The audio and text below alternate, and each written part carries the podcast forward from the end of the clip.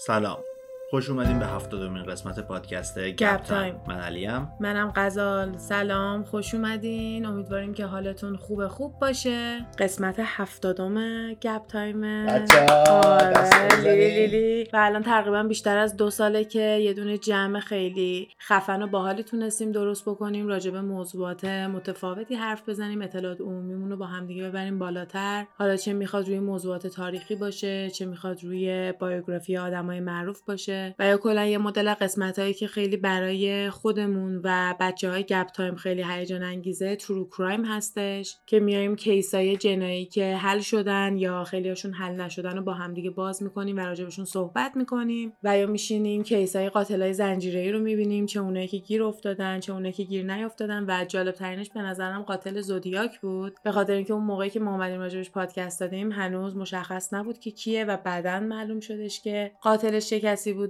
و اینو خیلی دوست داشتم که مثلا با هم دیگه تو جریانش بودیم چون بچه ها مثلا direct می‌دادن. دیدی اخبار رو دیدین؟ پیداش کردن گرفتنش آره. و عکسشو برام فرستادن و خیلی دوست داشتم. چون مثلا اگه گپ تایم نبود احتمالا من خودم اینو توی تیک تاک اینستاگرام یه جا می‌دیدم بعد میمدم به تو می‌گفتم اون قاتل رو یادته؟ و تو هم آره. گفتی کدوم قاتله؟ آره یه دور داستان رو سری می‌گفتی. آره. بعد از اونجا شروع می‌کردی. tea رو spill می‌کردی. آره واسه همین خیلی خوشحالم که انقدر تعداد کسایی که میام این چیزا رو براشون تعریف کنم بیشتره. و گپ تایم باعث شده که تو هر کجای دنیا کسایی که مثل خودمون فارسی حرف می‌زنن و کلا از یه background نسبتا مشابهی اومدن بشینیم راجع به موضوعی مدلی با هم دیگه حرف بزنیم و موضوعی تئوری توطئه و جنایی و هری پاتر یه همچین community کوچیکی درست کرده که من خیلی دوستش دارم و ممنونم از اینکه هستین و گپ تایم حمایت می‌کنین و با پیامهای قشنگی که میدین و یا کلا با subscribe کردن و engage کردن توی channel گپ تایم ما رو حسابی motivate می‌کنین و انگیزه میدین که بیشتر ادامه بدین. آره دقیقا. منم همینطور. چون که این الان آخر ساله بعد یه دونه ایمیل برای گپ تایم اومدش از یه دونه سایتی به اسم Chartable که من مثلا سعی رفتم گوگل کردم ببینم مثلا چیز الکی نباشه. دیدم نه یه دونه پلتفرمی که پادکست ها رو میان ارزیابی می‌کنن و اینا ایمیل داده بودن که پادکست ما یعنی گپ تایم توی ژانرهای comedy fiction آمریکا شده پادکست 90 و اصلا همین که رفتیم توی چارتا و توی یه همچین راداری اومدیم بالا. خیلی برام هیجان انگیز بود به خصوص که پادکست فارسیه. دقیقا. ولی خب یه دونه سروتونین و یه دونه انرژی خیلی قشنگی بود واسم و امیدوارم سال بعدی که Spotify wrap up میاد ما هم یه سری data داشته باشیم که بخوایم share بکنیم چون تازه توی وسط همین سال ما account Spotify گپ تایم هم راه اندازی کردیم. راستی اون بچه‌ای که ترجیح میدن توی Spotify و گپ تایم گوش بدن اونجا هم می‌تونید ما رو پیدا کنید کلا توی هر پلتفرمی که بتونین به موسیقی و پادکست دسترسی داشته باشین گپ تایم ما هم باید به راحتی پیدا کنید یه دونه پیشنهاد شده بودش که بیاین یه دونه پادکست بدین یه دونه قسمت راجع به خودتون صحبت کنین که هم من هم علی یکم زیادی خجالتی هستیم واسه این قسمت و هرچی راجبش حرف زدیم یکم خودشیفتگی آره دقیقاً اومدم یعنی یکم خودم صحبت کنم. آره منم همچین حسی بهم دست با اینکه مثلا بچه‌ها سری سوال پرسن که خب می‌تونیم به اینا جواب بدین. ولی بیشتر چیزاییه که مثلا همون اولا توی page راجبش صحبت کردیم. مثلا اینکه چجوری من تو با هم دیگه آشنا شدیم. اون مثلا من بارها گفتم که توی فیسبوک بود. همه چیزی زیر سر زاکربرگ آره. البته من ممنونم. که اتفاقا فکر می‌کنم مثلا تو قسمت مارک زاکربرگ هم راجبش صحبت کردیم که سال فکر کنم 2008 2007 علی یه دونه کامنت اومده بود گذاشته بود زیر عکسای من و ما مثلا رفتیم یاهو با هم یکم چت می‌کردیم. ولی اون تاریخی که مثلا officially میشناسیمش به عنوان سالگرد دوستیمون که مثلا شاید تو عکسات تتوش هم مثلا رو دستمون دیده باشین اون مال سال 2009 میشه. ولی خب جواب سوال اینکه چجوری آشنا شدین عین یه دونه نسل میلنیال دیگه بچه های میلنیالی از طریق اینترنت. علی مالزی زندگی می‌کردم من سنگاپور زندگی می‌کردم. برای همین یه چهار سالی لانگ دیستنس بودیم. تا علی درسش تمام بشه و من درسم تمام بشه و بعدش جفتمون برای دانشگاه اقدام کردیم و بعدش اومدیم اینجا و دیگه اینجاییم دیگه. لیلی درس علی 2016 تموم شد. علی رشتهش computer science مهندسی کامپیوتره. درس منم آخر سال 2017 تموم شد. رشته منم fashion merchandising management که اگه به فشن علاقه داریم page راز dot مدم follow. تبلیغ نکن اینجا. دیگه تبلیغ کردم دیگه.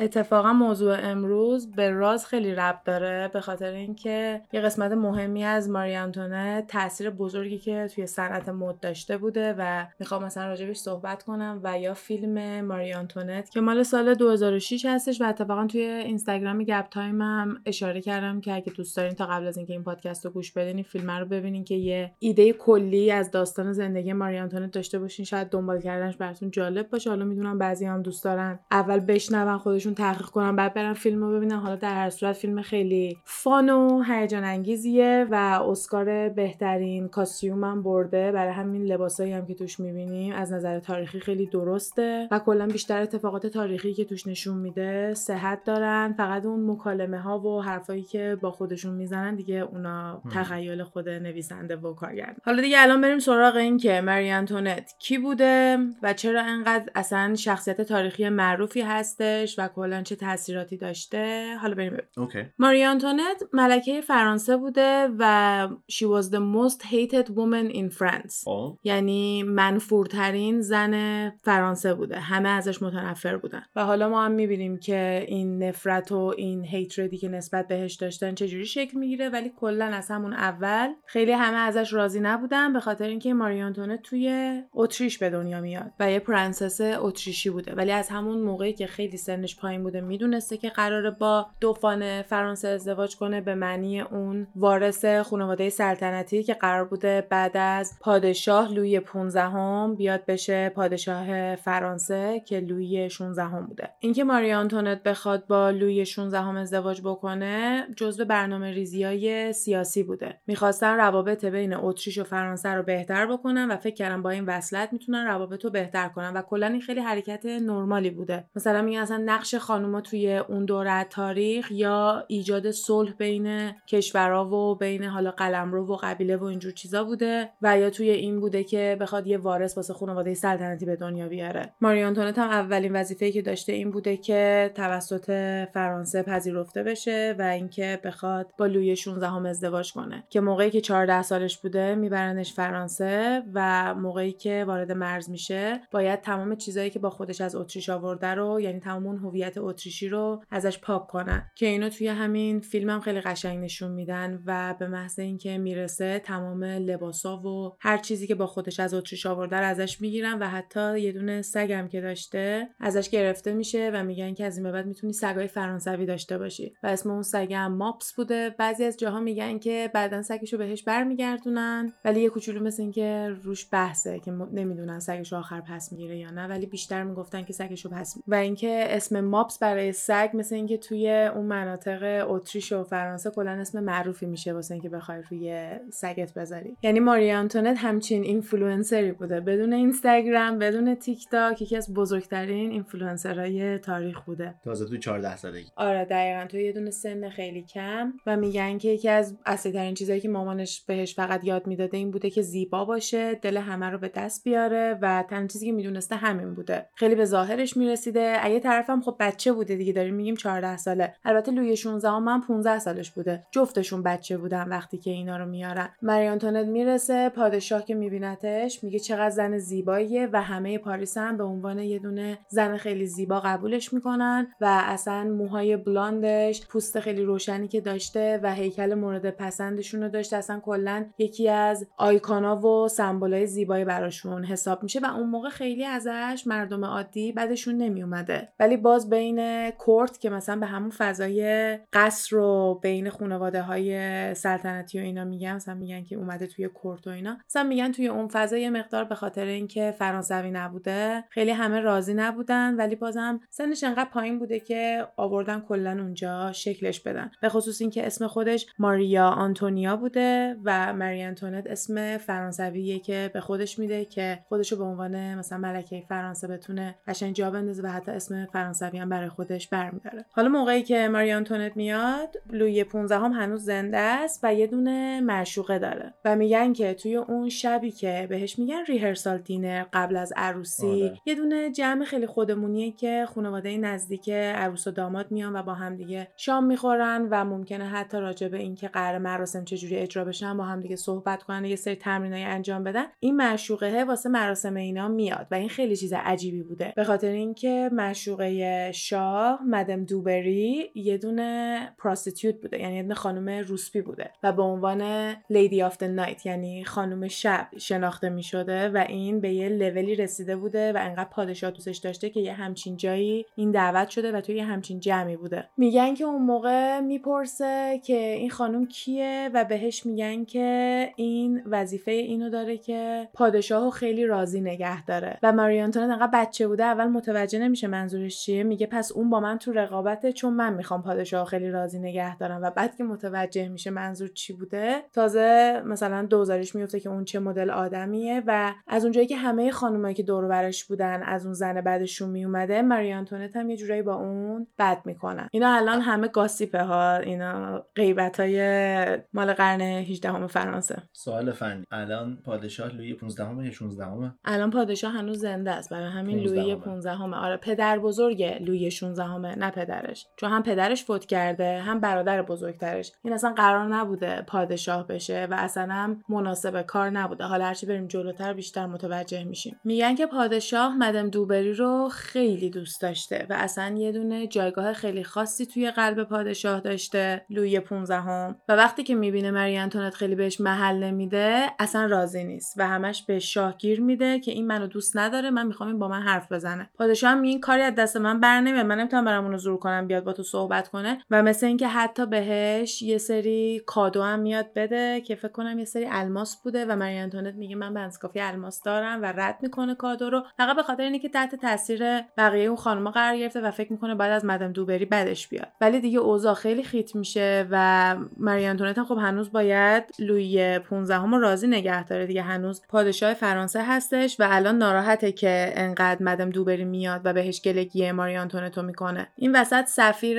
اتریش که یه جورایی ادوایزر و اون کسی بوده که نصیحت می‌کرده ماری آنتونتو میاد بهش میگه یه چیزی به این بگو. یه حرفی بزن یه جمله بگو یه اکنالجش بکن. یعنی حداقل حضورش رو بیا بگو من تو رو می‌بینم که اینجا. یه سلام چیزی بهش بده و میگن. مثل اینکه روز سال جدیدم بوده و خیلی هم ورسای اون روز شلوغ بوده چون اینا همه توی قصر ورسای فرانسه زندگی می‌کنن. خیلی هم ورسای شلوغ بوده و همینجوری میره سمت مدم دوبری و بهش میگه که چقدر امروز آدم تو ورسای زیاده. و این اصلا دنیای مدم دوبری رو رنگارنگ می‌کنه. به خاطر اینکه خیلی این چیز مهمی بوده مدم دوبری به عنوان اینکه یه دونه معشوقه بوده و یه جورایی از لول و کلاس خیلی پایین تری توی اجتماع حساب میشه اجازه اینو نداشته که بیاد با ماری آنتونت صحبت کنه و ماری آنتونت باید می‌رفته با اون اول حرف می‌زده. و اینکه ماری آنتونت رفته و باهاش این صحبت رو کرده خیلی چیز بزرگی براش بوده ولی این اولین و آخرین باری بوده که این دو نفر اصلا با هم دیگه صحبت کردن. یه نفر اومده و گفته بود که یه چیزی که راجبش صحبت نمیشه شباهت ماری آنتونت و مدم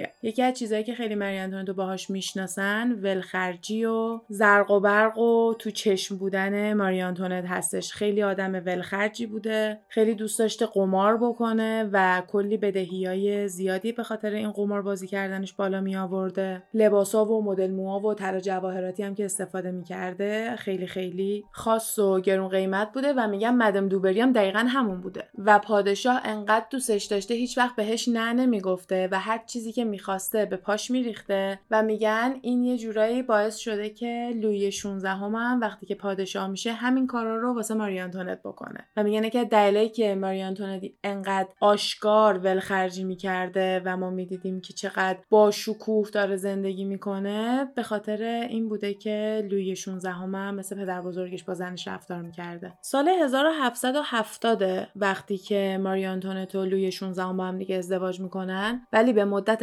7 سال با هم دیگه نخوابیدن. یعنی رابطه جنسی نتونستن برقرار بکنن توی این مدت. و اون موقع هم اینجوری بوده که همه بالا سر تخت وای میستادن و شاهد رابطه زناشوییشون بودن. و یا اینکه هر روز صبح بیان و ملافه ها رو چک کنن تخت رو چک کنن. و حتی این نکته هم هستش که زن و شوهرها توی خانواده سلطنتی لزوما توی یه دونه اتاق نیستن. و هر کدوم اتاقای خودشونو دارن و فقط موقعی که می‌خوان با همدیگه باشن توی یه دونه تخت هستن و همه اینا می‌تونه نشون دهنده این باشه که بین اینا رابطه اتفاق افتاده یا نه و این هم هستش که همه منتظرن ماری آنتونت وظیفه دومش رو انجام بده. حالا که زن لویی 16 هم شده وظیفه دومش اینه که یه دونه پسر به دنیا بیاره که وارث خانواده سلطنتی فرانسه بشه. ولی خب تا موقعی که با شوهرش رابطه نداشته باشه بچه دارم نمی‌تونه بشه. ولی تمام سرزنش روی سر ماری آنتونت یه سری نامه ها از سمت مامانش هست که همش داره دعواش می‌کنه و میگه که تقصیر توه باید مهربون تر باشی باید زیباتر باشی و اینکه خیلی شایعه های مختلفی همش راجع به ماری آنتونت می آوردن و اینکه همش می‌گفتن که ماری آنتونت با آدمای دیگه همش تو رابطه هستش که اون قسمت من خیلی باور ندارم به خاطر اینکه اون موقع چقدر می‌تونستن پیشگیری بکنن از بچه دار شدن. اگه مری آنتونت با شوهر خودش نبوده و با بقیه بوده می‌تونسته حامله بشه. یعنی این ریسک خیلی بالایی بوده. و این یه جورایی واسه من قابل باور نیست. تئوری خیلی زیادیه که چرا هفت طول کشیده تا اینا با هم دیگه رابطه داشته باشن. بعضیا میگن که از نظر فیزیکی جفتشون خیلی اذیت می‌شدن و برای هر دو خیلی دردناک بوده و یه سری جاها هم میگن که لوی 16 هم یه دونه عملی رو بعد انجام می‌داده که میترسیده ولی بعدش باهاش کنار میاد و عمل رو انجام میده و بالاخره می‌تونن با همدیگه باشن. ولی یه چیزی که خیلی زیاد میگن و براشم فکر کنم مدرک هست و الان میگم مدرکش چیه و اینکه حتی توی فیلم ماریانتونت هم اینو نشون دادن اینه که برادر از اتریش میاد به دادشون برسه و میره با لوی 16 هم صحبت می‌کنه و بهش یاد میده که باید چی کار کنه و مشکل اینجا بوده که اینا بلد نبودن. باید چی کار کنن و هیچ کسی نمیاد بهشون یاد بده. و وقتی که برادر میاد و میره با لوی 16 هم صحبت می‌کنه بعد از اون اینا موفق میشن که بالاخره به اصطلاح ازدواجشون رو رسمی کنن یا مثلا تو انگلیسی هم میگیم کانزومیت د مریج و هفت سال طول می‌کشه تا اینکه اینا بتونن ازدواجشون رو رسمی کنن اون مدرکی هم که گفتم یه دونه نامه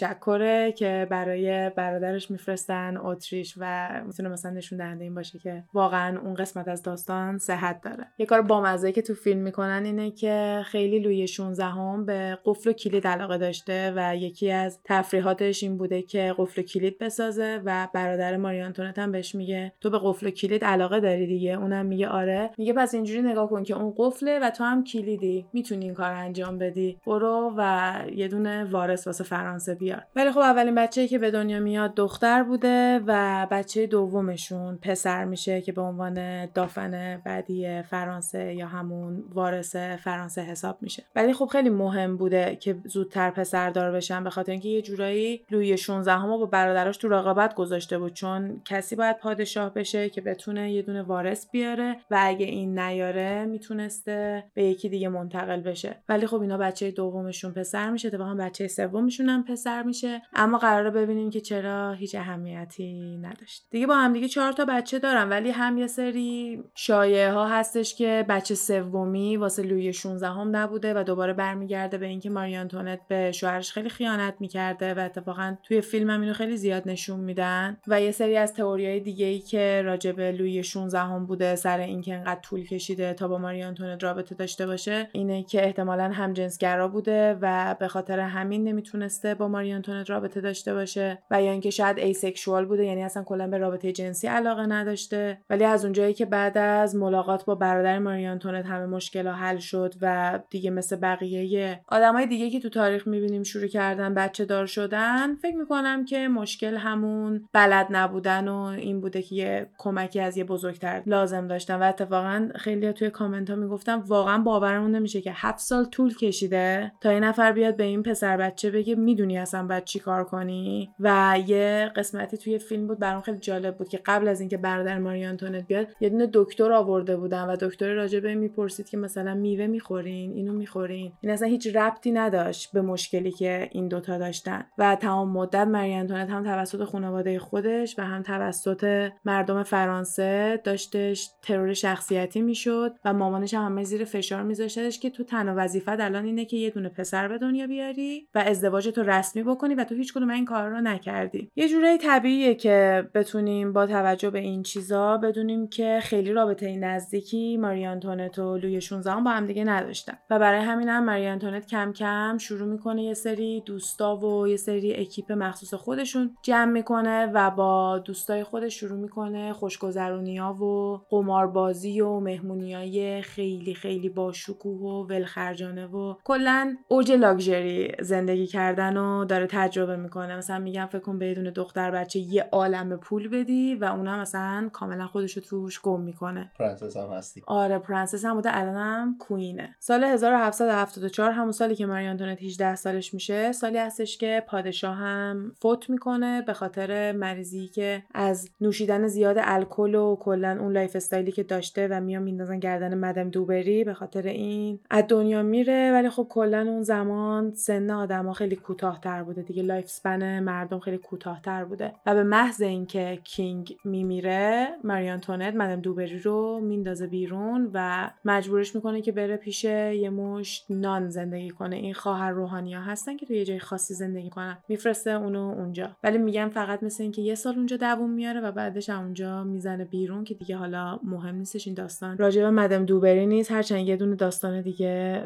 هستش که بهش رب پیدا می‌کنه ولی گذاشتمش یکم جلوتر اون تعریف کنم. ماری آنتونت هم دو نوامبر همون سال میشه 18 سالش و دیگه ملکه فرانسه حساب میشه و این زندگی پرزرق و برقش فقط بزرگتر و بزرگتر میشه. یکی از کارهای خیلی جالبی که لوی 16 هم براش انجام میده اینه که یه دونه مزرعه مصنوعی براش درست می‌کنه. یه مزرعه علکی براش کنار همون ورسای درست می‌کنه که یه دونه قصر کوچولوی اختصاصی واسه مری میشه که اونجا با دوستاش برن و وانمود کنن که مزرعه دارن. و بخوان از این لباسای گرون قیمت و اون ابریشما و اون مخملای خیلی گرونی که همیشه تنشون رو در بیارن لباسای راحتتر بپوشن و مثل آدمای عادی با هم دیگه زندگی کنن. هیچ کسی اجازه نداشته وارد اونجا بشه و حتی پادشاه خود لوی 16 هم, فقط با دعوت مری آنتونت تونسته بره اونجا.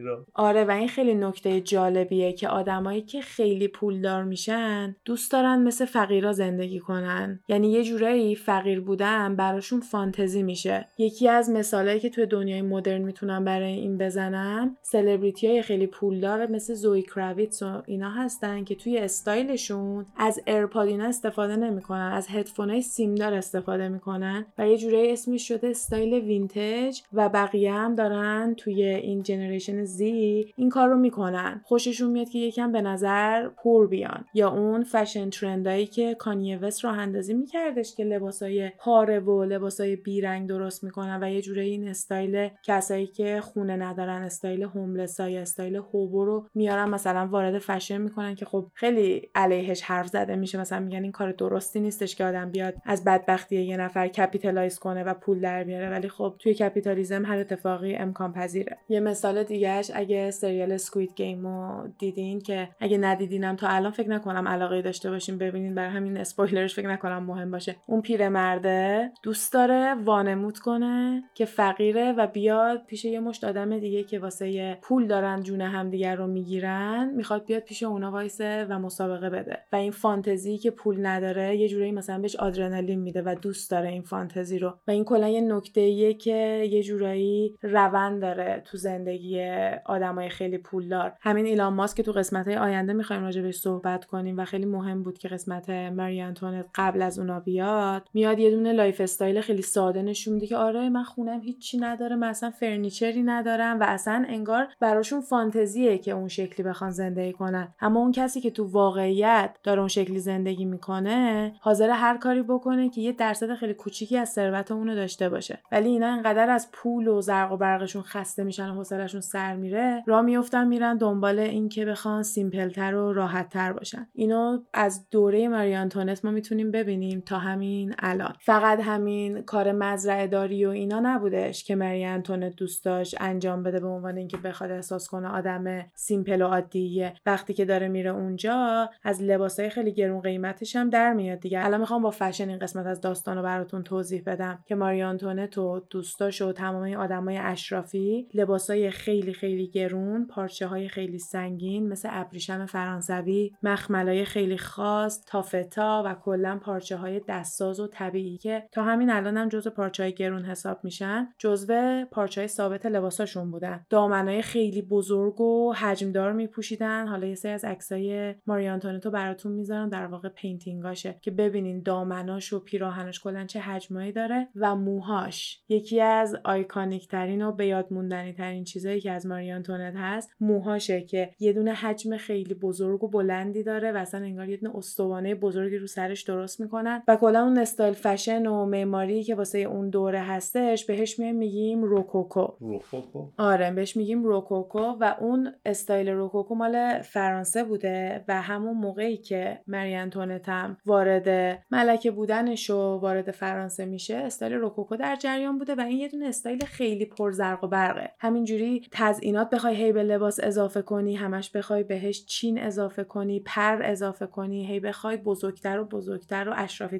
ترش بخوای بکنی. بعد خب وقتی کل استایل اون دوره روکوکو بوده و انقدر پرزرق و برق بوده همه خانمای اشرافی هم همون شکلی بودن دیگه. ماری آنتونت به عنوان ملکه باید چند لول می‌رفته بالاتر که بخواد به یه حدی برسه که کسی نتونه باهاش رقابت بکنه. برای همین ما اینو هم تو سایز پیراهناش می‌دیدیم و هم تو اندازه کلاه‌گیسایی که روی سرش میذاشتش. و کلا اون مدل موهای خیلی خاصی که از مری آنتونت به یادمون هست. بعد موقعی که تصمیم می‌گیره بیاد بره توی این قصر کوچولوش توی این مزرعه کوچولوش بازی بکنه با دوستاش با اون لباسا که نمی‌تونه بره این کارو بکنه. و درخواست یه دونه لباس سبکتر و ساده تر رو میده و میگه که یه دونه لباس نخی باشه که من می‌خوام توی گاردن بود دو هم این ورون ور برم راحت باشم. نمی‌خوام با این لباسای سنگین باشم. و این یکی از جنجالی ترین لباسای تاریخ میشه. به خاطر اینکه یه دونه شومیز مانند سفیده که از پارچه کاتن یعنی از پارچه نخی درست شده پارچه فوق العاده ارزون که اصلا در حد یه دونه ملکه نیستش که بخواد از این پارچه استفاده بکنه و باعث میشه که از جنبه های مختلف خیلی چیز مشکل سازی بشه. اول از همه این که با اون لباس یه دونه نقاشی بزرگی ازش می‌کنن و این نقاشی رو توی شهر می‌زنن و خیلی ها رو عصبانی می‌کنه به خاطر اینکه اون لباس دقیقا شبیه لباس زیرای خانوما توی اون دوره بوده. لباسایی که خانوما زیر اون پیراهنای اشرافی میپوشیدن اون شکلی بوده و به نظر میاد که ملکه با لباس زیرش عکس گرفته گذاشته. نیوت سلفی اون موقع بوده. بهت میگم اینفلوئنسر یعنی اون موقع این داشته خودش رو کنسل می‌کرده. ماری آنتونت هم کوتاه نمیاد. از این لباسه میفرسته برای چند تا دوستاش و یه جورایی میاد. نه ولی باعث میشه که این یه جورایی مد بشه و از یه دونه لباسی که مثل لباس زیر بوده و خیلی رو عصبانی کرده بیاد تبدیل بشه به یه دونه استایل جدید که همه بخوان اونو داشته باشن. و میگم هنر ماری آنتونت اینجا بوده که اومده و cotton پارچه نخی رو دلربا کرده و همه دلشون می‌خواد که اونو داشته باشن. یه مشکل خیلی بزرگی که داشته این بوده که خب جنسش نخ بوده و نخ اون موقع از هند میومده و هندم زیر استعمار انگلیس بوده و انگلیس هم اون موقع با فرانسه رفیق نبودن. برای همین به نظر میومد که این آدم وطن فروشه که داره پارچه نخی میپوشه. ببین یه دونه پیراهن چقدر می‌تونه سمبل چند تا چیز باشه. آره قشنگ میگن این پیراهنی که ماری آنتونت پوشید باترفلای افکت اون اثر پروانه رو داره چون که انتخاب اون لباس باعث شده که این همه اتفاقا و جنجالای مختلفی ایجاد بشه. آدمایی که توی همگروهی خودش بودن یعنی اشرافی های دیگه خیلی عصبانی بودن به خاطر اینکه می‌گفتن یه اختلاف طبقاتی بین ما و آدمای عادی هستش که باید حفظ بشه. و یکی از چیزایی که این اختلاف طبقاتی رو حفظ می‌کنه لباسای خیلی گرون ما هستش که اونا نمی‌تونن داشته باشن. ولی تو رفتی یه چیزی پوشیدی که اونا هم می‌تونن داشته باشن. و این میاد این اختلاف طبقاتی رو خراب می‌کنه و اصلا این کار خیلی اشتباهه. که یکی از بزرگترین دلیلای انقلاب فرانسه هم همین elitist بودنه. elitist یا classist بودن. به این ایدئولوژی گفته میشه که چون که تو توی یه دونه خانواده بهتری به دنیا آمدی چون توی یه دونه خانواده پولداری به دنیا آمدی ناخودآگاه بهتر و برتر از بقیه هستی. و همین ایدئولوژی چیزیه که باعث شده خانواده سلطنتی همه جای دنیا بخوان کم کم از بین برن و اون خانواده سلطنتی هم که الان وجود دارن هیچ قدرتی ندارن و بیشتر یه دونه سمبولن یه نمادی این واسه اون فرهنگ و تاریخ اون کشور. و اینطوری نیستش که بخوان اون کشور اداره کنن و یا کلا قدرت قابل توجهی داشته باشن. اسم دارن پول دارن و جدیدا هم یه دونه جنبه توریستی حساب میشن بیشتر تا اینکه بخوان یه دونه خانواده اشرافی و غیر قابل دسترس باشن. به خصوص یکی از بزرگترین خانواده سلطنتی که الان هستش با یه دونه آدم عادی مگان مارکل وصلت کرده خانواده انگلیس رو میگم. و بعدش که پرنس هری هم اومد از خانواده سلطنتی بیرون یه جورایی این خطا و مرزای بین royalty و معمولی رو کاملا داره از بین می‌بره و این چیزی هستش که نسل جدید اصلا واسهش صبر و حوصله نداره که مثلا یه نفر بیاد بگه من بهترم چون تو این خانواده به دنیا من درجا نابودش می‌کنن و اون کاریه که اون موقع کم کم مردم شروع می‌کنن انجام میدن. به خاطر اینکه یهو توی فرانسه یهو که نه ولی خب وضعیت اقتصادی فرانسه هی بدتر و بدتر میشه. به خصوص واسه آدمای عادی به حدی می‌رسه که حتی نمی‌تونن نون بخرن و مردم از گرسنگی دارن تلف میشن. بعد خانواده سلطنتی و یا همون ماری آنتونت که اومدن کردنش نماد تمام بدبختی سختی مردم فرانسه اون شکلی داشت زندگی می‌کرد. حالا شما هم اگه دوست دارین یکم توجه کنین به این قضیه و ببینین که به نظر شما هم اینجوری هستش که کسایی که خیلی پول دارن فکر می‌کنن که اصلا پول نداشتن و دسترسی نداشتن به یه سری از چیزا و یا اینکه خیلی خیلی ساده بخوان زندگی بکنن یه دونه فانتزی و یه دونه استایله و یه جورایی مثلا انتخاب براشون که اون شکلی بخوان زندگی کنن. حالا تو این lifestyle ساده ای که ماری داشت اشاره کردیم که لباس ساده تری هم می‌خواست و همونطوری شدش که اون لباس از جنس نخ سفید و خیلی نازکی بود و در کنار تمام جنبه های بدی که می‌گفتن این لباس داره یه دونه جنبه وطن فروشی داشت که چون این لباس از جنس کاتن کاتن توی هند داره درست میشه و هندم زیر استعمار انگلیسه و فرانسه و انگلیس رابطه خوبی با هم نداشتن و این یه دونه ساپورت غلط حساب می‌شد در کنار این می‌گفتن که هر کاری که ماری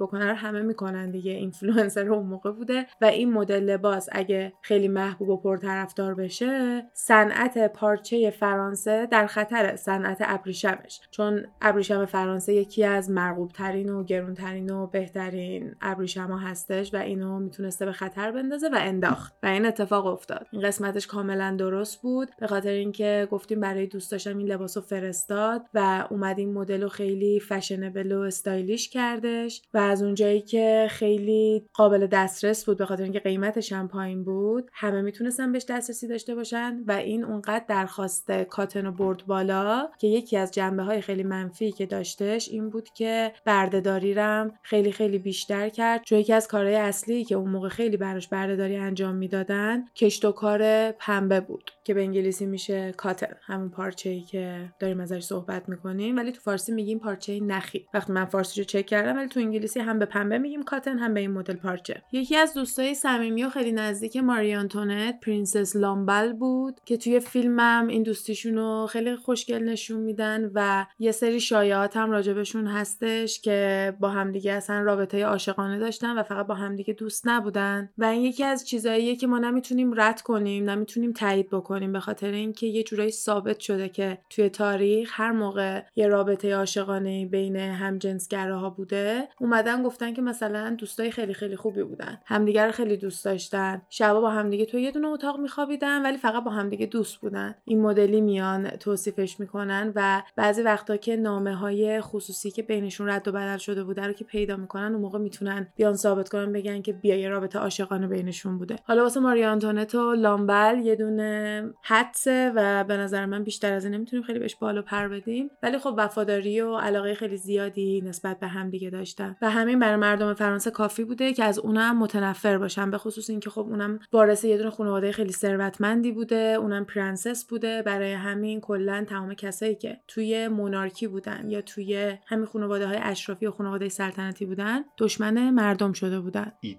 اشرافی. eat the rich آره الان خیلی زیاد میگن که eat the rich به معنی اینکه اونایی که خیلی پول دارن یه درصد خیلی خیلی کمی هن ولی ثروتشون خیلی خیلی خیلی زیاده. و اونا فقط یه درصد از یه دونه جمعیت هم برای همین وقتی بحث انقلاب افراد طبقه پایین نسبت به طبقه بالا میشه همیشه میام مثلا این ایدریچ رو استفاده می‌کنن. چون این کاریه که با ماری آنتونت کردن. یه دونه اصطلاح خیلی معروفی هستش که میگن let them eat cake. به معنی اینکه بگیم برن کیک بخورن و مثل اینکه توی فرانسوی میگن بریوش. و یه سری شایعه هستش که میگن میرن به ماری آنتونت میگن مردم پول ندارن نون بخرن. به خاطر اینکه خیلی قیمت نون رفته بوده بالا. مثلا گفته مردم پول ندارن نون بخرن که بتونن چیزی بخورن. و ماری آنتونت در جواب گفته them eat cake. که خب اگه پول ندارن نون بخورن بذار برن کیک بخورن. و انقدر out of touch یعنی انقدر دور از واقعیت بوده این آدم که یه همچین حرفی زده. ولی میان اینو می‌تونن حتی بچسبونن به یکی از مشوقه های پادشاه های قدیمی و میگن که اصلا قبل از اینکه ماری آنتونت باشه این جمله شنیده شده و بیشتر سایت های معتبر مثلا مثل history.com میان تکذیب می‌کنن میگن اینو ماری آنتونت نگفته. و این یکی دیگه از چیزایی هستش که مثل پروپاگاندا چسبوندن به مری آنتونت و دارن ازش استفاده می‌کنن که اونو یه دونه آدم بد و خیلی منفی بکنن و یه جورایی بعضیا میان میگن اصلا مری آنتونت scapegoat French Revolution بوده. یعنی scapegoat انقلاب فرانسه بوده و معنی scapegoat به معنی بز فرار ترجمه میشه و اگه بخوام concept ش رو توضیح بدم اینجوریه که یه نفر رو میان انتخاب می‌کنن و همه چی رو سر اون بشکنن خیلی مثلا معتقدن که رئیس جمهورا از سمت آدمایی که قدرت بالاتری دارن همین ایلومیناتی یا حالا هر گروه دیگه که شاید ما اسمم حتی براش نداریم میان از رئیس جمهورا و یا بقیه کسایی که مقامای سیاسی خیلی بالایی دارن به عنوان scapegoat استفاده می‌کنن همه چیو میندازن گردن اونا و ما همه حواسمون پرت اوناه و نمی‌دونیم واقعا چه اتفاقاتی افتاده. چون ماری آنتونت واقعا یه دختر 14 ساله بوده وقتی که رفته ورسای و موقعی که ماری آنتونت اصلا رفته و زن لویی شده میگن خیلی خزانه فرانسه وضعش همون موقع هم خراب بوده. یعنی اصلا ربطی به ماری آنتونت نداشته. و اتفاقا ماری آنتونت چند بار یه سری پیشنهادم داشته واسه اینکه مثلا چه جوری بتونن مردم رو کمک بکنن. چون قضیه اینجوری بوده که یه جوری مثل الان. قضیه اینجوری بوده که فقط آدمایی که پول نداشتن داشتن مالیات می‌دادن. و تمام این پولدارا مالیات نمی‌دادن. چون خانواده اشرافی بودن نباید مالیات می‌دادن. فقط اون طبقه پایینا بودن و الانم از نظر قانونی اینطوری نیست ولی افراد پولدار خیلی آپشنای زیادی دارن که مالیات ندن. مثلا یکی مثل جف بزوس حالا این یه دونه مثاله ولی ممکنه هر دفعه هم تغییر بکنه اما یه روش واسه اینکه یکی مثل جف بزوس نخواد مالیات بده روی ثروت زیادی که داره این مدلیه که خودشو به عنوان رئیس آمازون نمی‌کنه. میاد پایین میاد میگه من دیگه مدیر عامل آمازون نیستم. و یه دونه حقوق سالیانه مثل بقیه کارمندای آمازون می‌گیره. حقوقی که می‌گیره بین 70 تا 80 هزار دلاره. خیلی خیلی حقوق پایینیه واسه ایالتی مثل واشنگتن یا شهری مثل سیاتل که شرکت آمازون اونجاست. و فقط روی همون حقوق کم مالیات میده. که اگه واقعا حقوقت اون باشه مالیاتی که برای اون حقوق در نظر گرفته شده خیلی زیاده برای کسی که واقعا به اون حقوق احتیاج داره. ولی برای جف بزوس واقعا میشه پول خورد. ثروت اصلیش این وسط کجاست؟ تو بازار بورس. وقتی که تو ثروت توی بازار بورس باشه حالا توی آمریکا بقیه کشور رو نمی‌دونم تا موقعی که نفروشی هیچ مالیات سالیانه روش نمی‌خوره. تو موقعی روی بورست میای سود میدی که بفروشی و روی اون سودی که برداشتی حالا دیگه میان یه دونه مالیات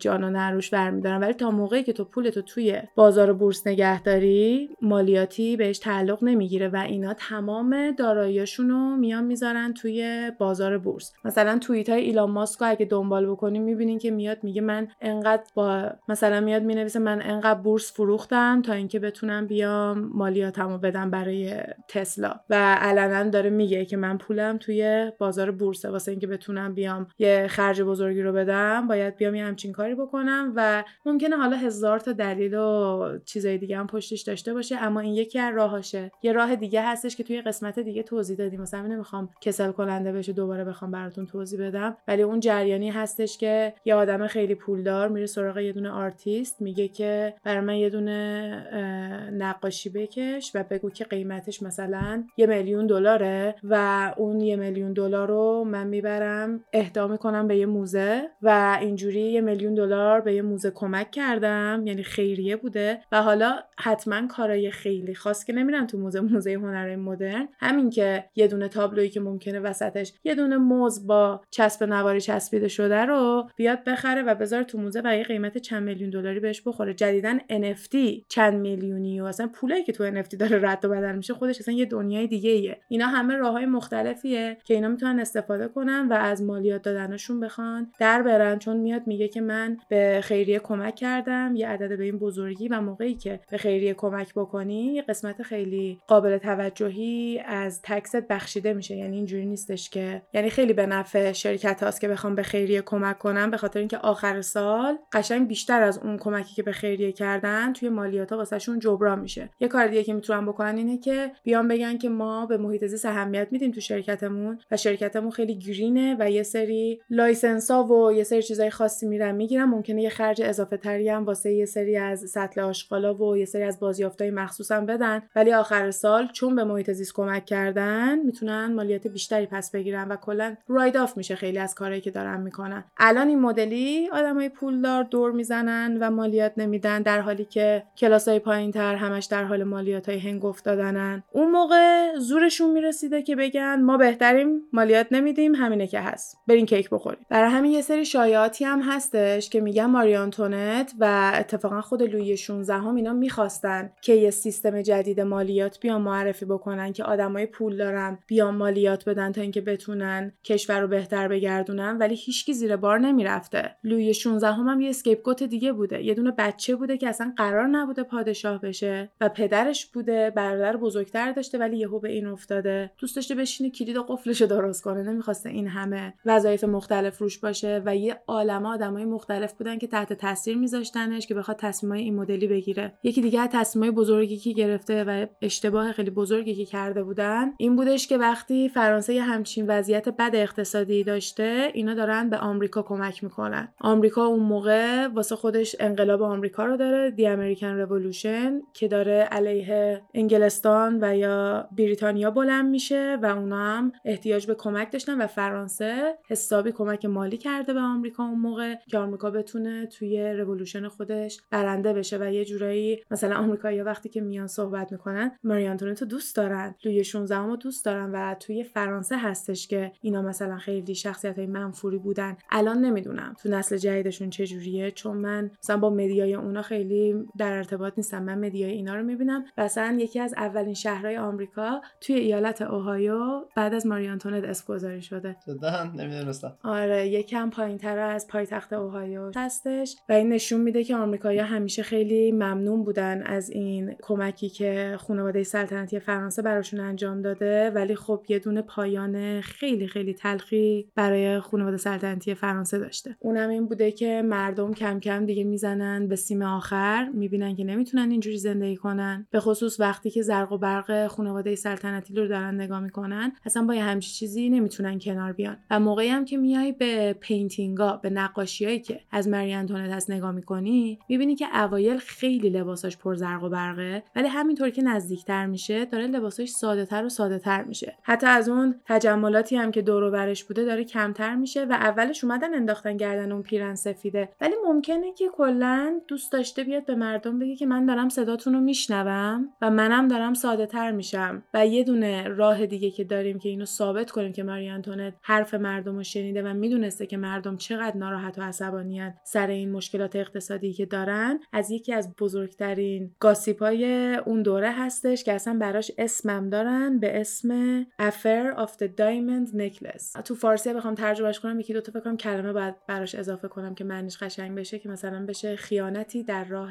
گردنبند الماس. این اتفاق سال 1785 رخ میده و جریانش هم اینجاست که لوی 15 هم یعنی اون بابا بزرگه که معشوقش مدم دوبری بود اون خانومه که گفتیم خیلی هم مثل مری انتونت ول خرج بوده. برای اون یه دونه گردنبند خیلی خیلی خاصی سفارش میده. ارزش اون گردنبند با توجه به تمام تورماتی که الان مثلا اتفاق افتاده بین 15 تا 17 میلیون دلاره. اون انگشتر بسیار بزرگ کیم کارداشیان که توی پاریس ازش دزدیدن فکر کنم 4 میلیون دلار بود. یا حلقه خیلی خیلی بزرگ بیانسه اگه تال حلقه بیانسه رو دیدین اونم مثلا 6 میلیون دلاره. پس تصور کنین که برای اون موقع یه گردنبندی که الماساش نزدیک 17 میلیون دلار بوده یعنی ببین چه چیز خاصی بوده و اون موقعی که انقدر الان اینا مشکل مالی هم دارن. ولی خب ما گفتیم که پادشاه چه سالی مرده؟ 1774 یعنی انقدر طول کشیده تا این گردنبند درست بشه و موقعی که این گردنبند و اون جواهرسازا تونستن الماسش رو جمع بکنن تا بتونن یه همچین چیزی درست بکنن. کلی سال طول کشیده و دیگه پادشاه مرده. مدم دوبری هم دیگه کسی نیستش که بتونه اینو بگیره. اون جواهرسازا هم دارن ورشکست میشن به خاطر اینکه خیلی براشون هزینه بر بوده تا بتونن این گردنبند رو درست کنن. میان می‌بینن که تو این وضعیت فرانسه هیچکی نمی‌تونه یه همچین خرجی بکنه بجز ماری آنتونت. میرم سراغ پادشاه فعلی اون موقع که لوی 16 هم بوده و میگن که بیا اینو برای ملکت بخر. ماری آنتونت اونو رد می‌کنه میگه شوخی می‌کنین دیگه. تو این وضعیت من یه همچین گردنبندی بخوام قبول بکنم و بندازم گردنم و میگه من اینو قبول نمی‌کنم. مثل اینکه چند بار هی میام بهش میگم و اینم هر دفعه رد می‌کنه و اینا دیگه موندن با یه نگردمند خیلی گرون که هیچ راه دیگه برای فروشش ندارن. این وسط یه شخصیتی هستش که بهش میگیم لاموت. لقبش بوده و از اینایی بوده که خیلی دوست داشته اشرافی به نظر بیاد ولی اصلا توی همچین لولی نبوده و شوهرش هم واقعا نمی‌تونسته lifestyle ی که اون می‌خواد و براش فراهم بکنه. و مثلا میگن که con artist بوده. یعنی مثلا آدم دغلکاری بوده و کلا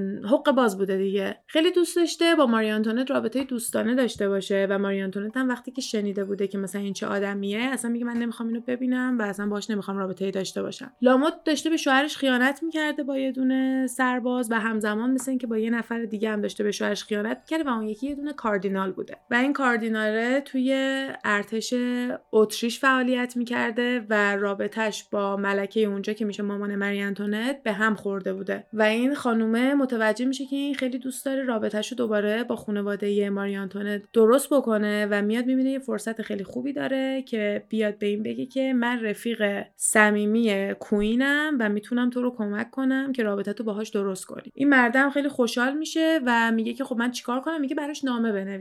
مردم شروع می‌کنه واسه کوین نامه می‌نویسه بعد نامه رو میده به این خانومه که این ببره بده به کوین. این خانومه هم نامه رو میبرده پیش اون یکی معشوقش و دوتایی با هم دیگه میشستن جل نامه انجام می‌دادن و علکی روی یه کاغذایی و اینا می نوشتن که بیان بگن از طرف کوینه بعد کوین اصلا روحش خبر نداره. اون موقع هنوز اس ام اینا هم که نبوده از این کارو می‌تونستن مردم بکنن یعنی مغز آدمیزاد. این جلکاره و خانم کاملا موفق میشن که این آقا رو دست بندازن در حدی که از طرف ملکه میاد می‌نویسه که من عاشق این گردنبند خیلی گرونی هستم که این جواهریه داره ولی پادشاه اونو برای من نمی‌خره و من خیلی دوست دارم اونو داشته باشم. تو می‌تونی پولشو به من قرض بدی که من اونو برای خودم بخرم؟ این آقا رو اگه خواستین سرچ کنین و مثلا تصویرشو ببینین کاردینال دروهن اسمش هست که یه دونه بیشپ یه دونه کیشیش مانن هستش. پدر روحانی. فکرم کیشیش درست تر باشه واسه بیشپ. این آقا قبول می‌کنه که این کارو بکنه ولی قبلش می‌خواد ماری آنتونتو ببینه. میگه که مثلا با همدیگه یه ملاقات بزنیم و اینا هم قبول می‌کنه یه ملاقات محرمانه با همدیگه بذارن توی محوطه همون ورسای. و میره این خانومه میره یه دونه فاحشه پیدا می‌کنه که شبیه ماری آنتونته و میفرستتش جلوی این آقاه. میگه که این ماری آنتونته و اونم باور می‌کنه. فکر می‌کنه ماری آنتونت واقعیه و اون خانومه به عنوان ماری آنتونت مرده رو راضی می‌کنه که بره اون گردمنده رو بخره و بده به اون خانومه که بیاد بده به ماری آنتونت مردم بلند میشه میره پیش اون جواهرسازه قرار میشه که قسطی این گردمند رو بخره و گردمنده رو که می‌گیره می‌بره میده به همون لاموت به همون خانوم دقلکاره و میگه که اینو ببره بده به کوین. اونم اونو ور میداره میده به شوهرش شوهرش دونه دونه الماسا رو ور میداره و همینجوری تیکه پاره شروع می‌کنن به فروختن اون گردنبند. وقت قسط اول می‌رسه و کاردینال نمی‌تونه قسط رو پرداخت کنه برای همین جواهرسازه را میفته میره سراغ کوین. میرن به ماریانتونت میگن میشه بیا قسط بدی؟ و ماریانتونت میگه اصلا راجب چی داری صحبت می‌کنی؟ و روحش اصلا خبر نداره از یه همچین داستانی. و اینا هم میرن میگن که باید کاردینال گردنبند رو پس بده حالا که پولشو نداره و اونم گردنبند رو نداره. همشون دستگیر میشن از کاردینالی گرفته تا اون جلکاری که نامه ها رو مینوشتش و خود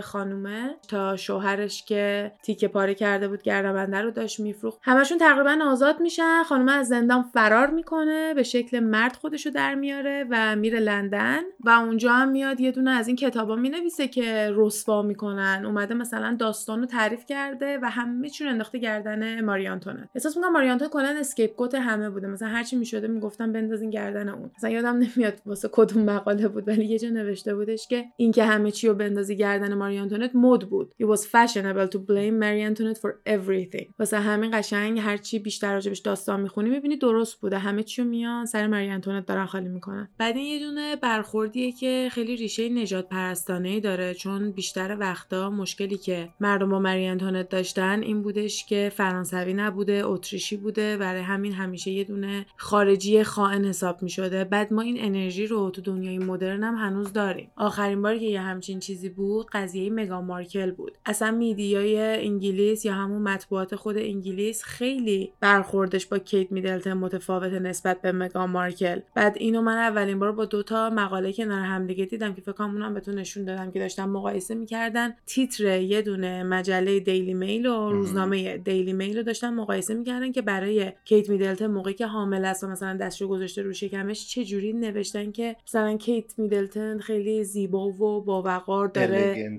آره دقیقا. داره به شکمش دست می‌زنه. بعد مگان مارکل یه دونه عکس این شکلی داشت. اینا برداشته بودن نوشته بودن که مگان مارکل همش با حرکات وقیحانه و مثلا اینکه همش داره به شکمش دست می‌زنه می‌خواد بهت یادآوری کنه که حامل است. اصلا دو تا انرژی کاملا متفاوت بود. این دوتا رو من توی استوری سعی می‌کنم یادم باشه بذارم یا یادم بندازیم بذارم اگه نذاشتم که با تصویر بهتر بتونید مقایسه کنی خودتون. و قشنگ اینجوری بودش که چون مگان مارکل هم آمریکاییه و هم نصفش سیاه پوسته خیلی بیشتر داره مورد حمله قرار می‌گیره و این حمله ها میومدن ربطش می‌دادن به اینکه ریشه نژادپرستانه ای داره. حالا هم به خاطر رنگ پوست و هم به خاطر اینکه انگلیسی نیستش و از یه دونه خانواده با اصالت انگلیسی نیومده مثل کیت میدلتن و مشکل اینجوری بیشتر باش داشتن حالا ماری آنتونت خیلی تونسته بود خودش و رابطه هاشو توی همون فضای court توی فضای خانواده اشرافی پیدا بکنه با اینکه اونایی که خیلی سنتی تر بودن و می‌خواستن که queen هم یکم سنتی تر باشه خیلی رفتاراشو نمیپسندیدن. به خاطر اینکه queen مثلا با همون پرنسس لامبال و اکیپای اون مدلی رفت آمد می‌کرده و خیلی مورد تایید خانواده سنتی قرار نمی‌گرفته. برای همینم یه عالمه شایعه های مختلفی راجبش هست که خیلی آدم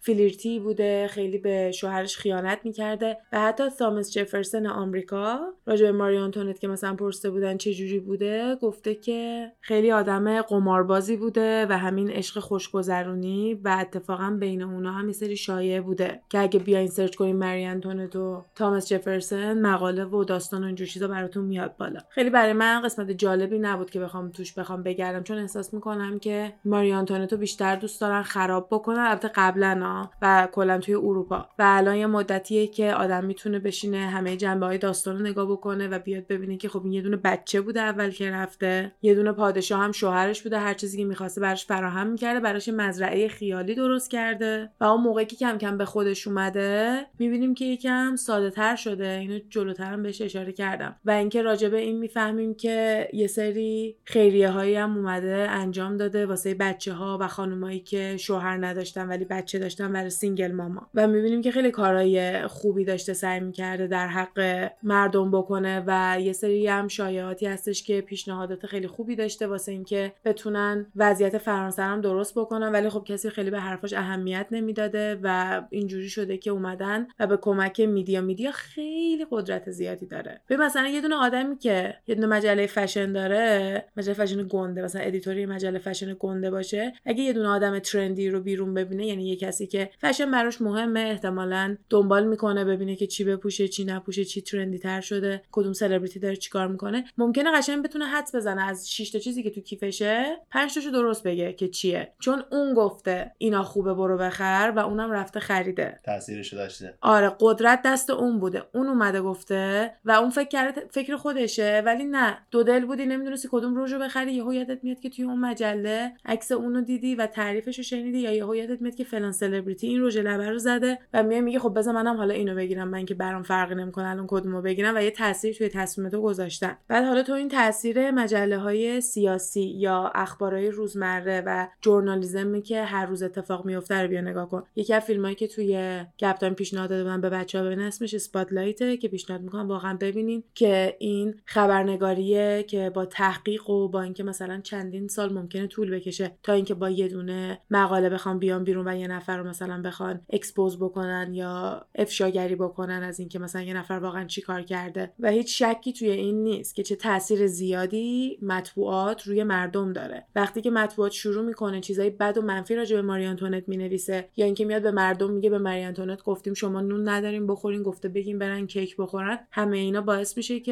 مردم عصبانی تر و عصبانی تر بشن و بیشتر از ملکشون بدشون بیاد و به جای اینکه بخوان دوستش داشته باشن اونو عامل تمام بدبختیاشون می‌دونن. نمی‌تونیم بگیم انقلاب فرانسه تقصیر ماری آنتونت بوده ولی ماری آنتونت خیلی تشریفاتی زندگی می‌کرده خیلی زرق و برقش رو نشون می‌داده و باعث می‌شده که مردم ببینن چه اختلاف طبقاتی بینشون هست و با نقاشیایی که خودش میکشیده و کلا با مهمونیایی که می‌گرفته هیچ موقع secret و یه دونه راز نبوده که اون اشرافی دارن چه شکلی زندگی می‌کنن. درست social media نبوده ولی حرف دهن به دهن میگشته و همون بنز کافی می‌تونسته موثر باشه. مردم عادی میان می‌بینن که اونا باید خیلی مالیات های زیادی بدن بعد از یه طرف ماری آنتونت و امثالش دارن اون شکلی زندگی می‌کنن و هیچ مالیاتی نمیدن. اینا کم کم نمی‌تونن نون بخرن و اینا توی پارچه های ابریشم و مخمل و تورای خیلی خاصی دارن لباس میپوشن. و بعدش هم می‌بینن که کشور به که بیاد به مردم خودش برسه داره آمریکا رو کمک می‌کنه. همه اینا باعث میشه که یه دونه دولت انقلابی درست بشه. یعنی اون گروهی که برای انقلاب کردن جمع میشن. مثلا فیلم هانگر گیمز یا اصلا خود فرانسه لمیزرابل اگه دیده باشین بینوایان اونم یکی دیگه از مثالا می‌تونه باشه. مردم عادی کاملا قانع شده بودن که مونارکی همون خانواده سلطنتی و بقیه خانواده اشرافی با همدیگه دست به یکی کردن علیه مردم. که به نظر میگه عمدنم این کار نکرده باشن غیر مستقیم کرده بودن. یعنی اونا قشنگ با پخش کردن ثروتاشون یعنی همون مالیات دادن می‌تونستن مردم رو کمک کنن و نمی‌خواستن این کارو بکنن. من اینو تو چند تا جا خوندم که مثلا لوی 16 هم و اینا می‌خواستن بیان بگن مردم اشرافی هم بیان مالیات بدن ولی نمیذاشتن. همش جلوشو می‌گرفتن چون نمی‌خواستن مالیات بدن. کلیساها هنوزم که هنوزه کلیسا و جاهای عبادتی مالیات نمیدن. اون موقع هم همین بوده. بعد مردم باید به اینا پول بدن. همه اینا باعث شده بوده که اینا بزنن سیم آخر. و کوین هم خیلی هدف راحتی بوده. واسه اینکه همه چی رو بندازن سرش و مثل اینکه لقب آستریان هور به معنی فاحشه اتریشی هم بهش داده بودن.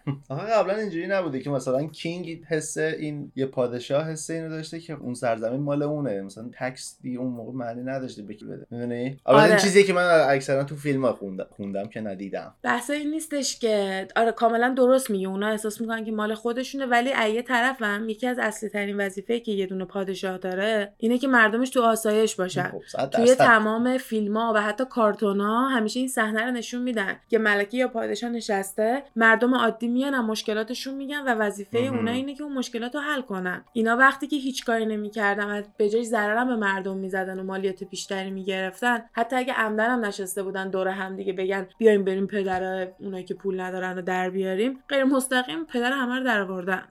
تا حدی که می‌زنن به سیم آخر و اکتبر 1789 یه گروه خانم پاریسی شروع می‌کنن تظاهرات می‌کنن به خاطر قیمت بالای نون و بقیه چیزای دیگه که خیلی گرون شده بوده و میرن به سمت ورسای. کل خانواده سلطنتی رو میکشونن بیرون از قصر ورسای و با خودشون می‌برن توی city یعنی توی شهر پاریس و توی قصر تویلری همشون رو زندانی می‌کنن. البته به اینم اشاره بکنم که تاریخ رسمی French Revolution یعنی همون انقلاب فرانسه از 14 جولای 1789 شروع شده و تا 10 سال ادامه داشته و 1799 تموم میشه. حالا تو مقاله‌ای که من خوندم تاکید می‌کرد که خانومای پاریسی بودن و توی عکسایی هم که نشون میدن اکثرا خانم نقاشی شدن که با چوب و نیزه و اینا رو افتادن برن سراغ این خانواده سلطنتی. ولی مطمئنا فقط به اونا محدود نبوده و بقیه آدمای دیگه هم حضور داشتن. ولی خب تعدادشون خیلی بالا بوده که موفق شدن یه همچین کاری بکنن. حالا اگه دوست داشتین کلا روی فرنچ رولوشن یا همون انقلاب فرانسه یه قسمت جدا داشته باشیم برای خودم هم جالبه که برم راجبش تحقیق کنم و دلیلای واقعی که مثلا استارتش رو زده چجوری شکل گرفته چون که بزرگترین اتفاقات تاریخ بوده. منم هستم این دوتا بود الان دوتا رأی مثبت داریم. آره. شما هم بهمون بگین که این موضوع براتون جالب هست یا نه که فکر کنم باشه چون بچه ها موضوع اطلاعات عمومی اینجوری رو معمولا میگن دوست دارم مثل جنگ جهانی اول و دوم و اینا هم که داشتیم براشون همیشه جالب بوده. و همیشه واسه تو هم خیلی جالب موضوع واقعی که راجبشون حرف می‌زنیم. برای هم فکر کنم اینم جوابشون بیشتر بله باشه. حالا بهمون بگین. اگر ما رو توی اینستاگرام follow نمی‌کنین username مون گپ تایم پاد هستش. خوشحال میشیم اونجا هم ببینیمتون و داشته باشیمتون. این اتفاقی که رفتن ورسای و روشون فشار گذاشتن و به زور برشون گردوندن پاریس خیلی اتفاق مهمی بوده و دو سال بعد از اون اتفاق توی سال 1791 لویی 16 هم و ماری آنتونت از پاریس فرار می‌کنن و میرن به سمت اتریش. یه سری شایعه هم بوده که برادر ماری آنتونت با ارتش اتریش منتظر بوده که اینا برسن به مرز اتریش تا اونا وارد بشن و بعدش اتریش بره و فرانسه رو تحت کنترل بگیره و این دولت و حکومت انقلابی که شروع شده بود تا خانواده سلطنتی رو برکنار کنه هم بندازه کنار دوباره حکومت سلطنتی رو راه اندازی بکنه ولی همه چی از سمت اتریش. و این باعث شده بود که همه خیلی بیشتر از ماریانتونت عصبانی بشن چون که دیگه اومدن گفتن که ملکمون یه دونه خیانتکاره و می‌خواسته کشور رو اصلا دو دستی تقدیم برادرش بکنه با این کار. که اسم این نقشه که کشیده بودن و این فراری هم که به سمت اتریش داشتن اسمش هستش فلایت تو وغنه که فکر کنم اسم شهر V A R E N N E S. و این حرکتی که کردن می‌خواستن فرار بکنن باعث شدش که هرچی آبرو حیثیت مونده بود کاملا از بین بره و دیگه پیش مردم هیچ ارزش دیگه ای نداشته باشن. خانواده سلطنتی رو برمیگردونن دوباره پاریس. و لوی 16 هم, هم دوباره میشونن روی تخت پادشاهی. ولی خیلی از انقلابی ها شروع می‌کنن و میگن که ما به ملکه اعتماد نداریم و دشمن اصلی ما همین آدمای اشرافی و سلطنتی هستن. واسه همین توی اپریل 1792 به خاطر اینکه بتونن وفاداری شاه و ملکشون رو تست بکنن یه دونه جنگ علیه اتریش اعلام می‌کنن. فرانسه خیلی ارتش مرتب و درستی نداشته. واسه همین خیلی جنگ درست پیش نمیره و اینم دوباره یه چیز دیگه بود که انداختن گردن کوین که اصلا تقصیر اون بوده دوباره. و یه چهار ماه بعد توی ماه آگست یه گروه دیگه این دفعه میرن قصری که تو پاریسه همون تویلقی و این بار دیگه کاملا خانواده سلطنتی رو سرنگون می‌کنن و میندازنشون توی یه دونه برج و اونجا قفلشون می‌کنن. همین برجا هستن تو فیلم قدیمی مثلا راپونزل هم توش مینداختن از اونو Game of Thrones هم داشت از اونو آره. و از ماه سپتامبرم شروع می‌کنن به کشتن تمام خانواده های سلطنتی از جمله دوست صمیمی ماری آنتونت پرنسس لمبال که بدنشو تیکه و پاره می‌کنن سرشو می‌زنن رو نیزه و می‌برن همش جلوی پنجره ماری آنتونت نمایان می‌کنن که اون مطمئن بشن که دیده چه بلایی سر دوستش آوردن. توی ماه دسامبر لویی 16 همو می‌ذارن توی دادگاه به جرم خیانت. خیانت به کشور یعنی؟ آره تریزن. و در ماه ژانویه یک ماه بعد از اون اعدامش کردن. ماری آنتونت هم خیلی باهاش بدرفتاری شدیدی می شده و توی جولای 1793 هزانت بچهش از دست میده به خاطر اینکه بچهش رو مجبور می‌کنن که بره دادگاه و بگه که ماری آنتونت آزار اذیت جنسی میکردتش و اینجوری بچه رو بخوام بگیرن و میشنیدن سر و صداهای بچه رو که داشته مورد شکنجه قرار می‌گرفته و حتی یه دونه ویدیوهای دیگه هم من دیدم که می‌گفتن می‌رفتن و فاحشه های پاریس رو جمع می‌کردن میآوردن که بچه رو اذیت کنن تا به بچه مریضی های استیدی بدن و بگن که اینا رو مری داده به بچه و برای همینم بچه توی سن به این پایینی این مریضی ها رو داره. اون پسر اولیش همون که قرار بود بشه پادشاه فرانسه و دوفن بود و اینا 1789 به خاطر تیوبرکلوسیس فوت می‌کنه. یه دونه مریضیه که به شش و تنفس ربط داره و اون موقع آدمای خیلی زیادی به خاطر این مریضی فوت می‌کردن.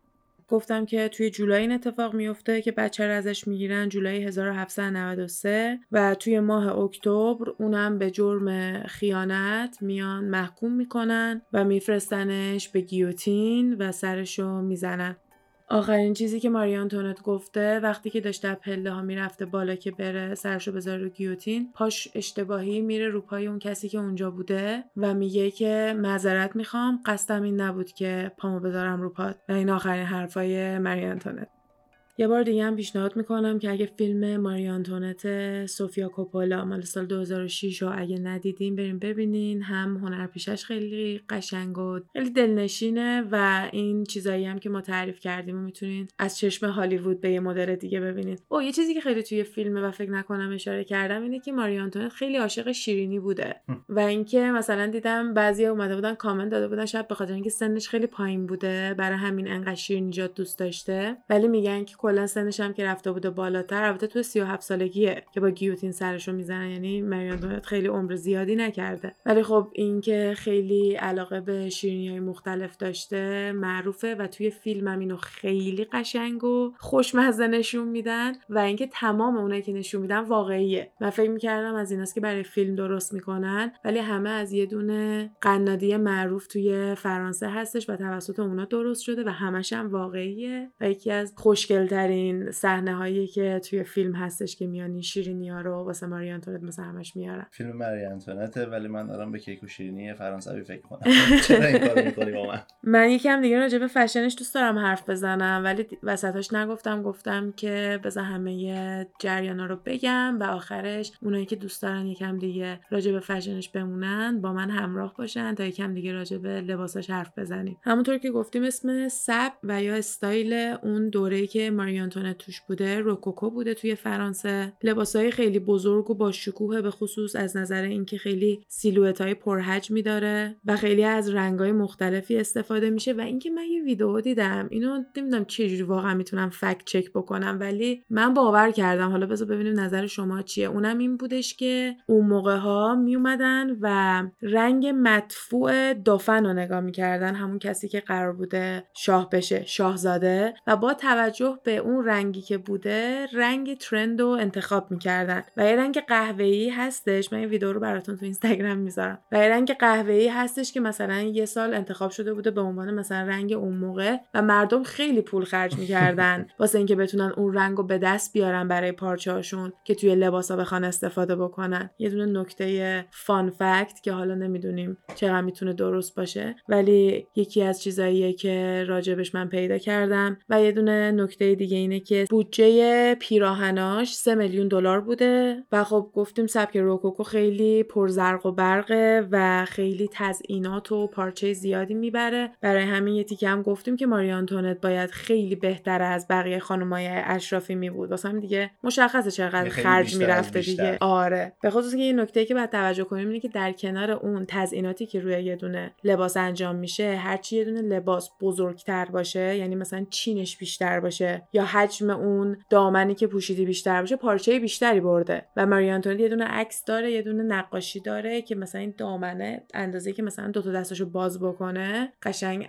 قدشه و بالاخره ملکه بوده دیگه. کوین بیهیویر کلاگیساش خیلی معروف بوده. این توی فیلم خیلی هیجان انگیز نشون داده میشه و اگه نگفتم اینم بگم که این فیلم اسکار بهترین کاستیوما یعنی بهترین لباسا رو برده واسه اون سالی که اومده بوده بیرون. برای همین هم نظر تاریخی خیلی اوکیه. اگه نگاه کنین و همین که اگه بریم با نقاشی خود ماری آنتونت چک بکنین می‌بینین که خیلی قشنگ و دقیق در آوردن و براتون خیلی هیجان انگیز می‌تونه باشه.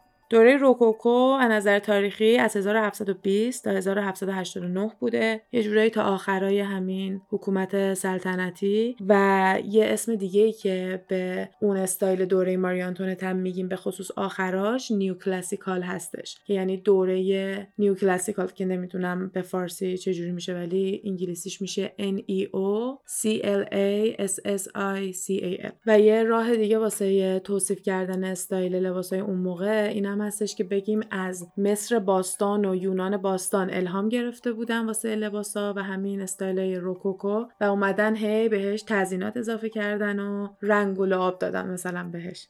پارچه‌ای که اون موقع بوده شامل silk، velvet و خیلی مواقع کم cotton که همون نخ هستش.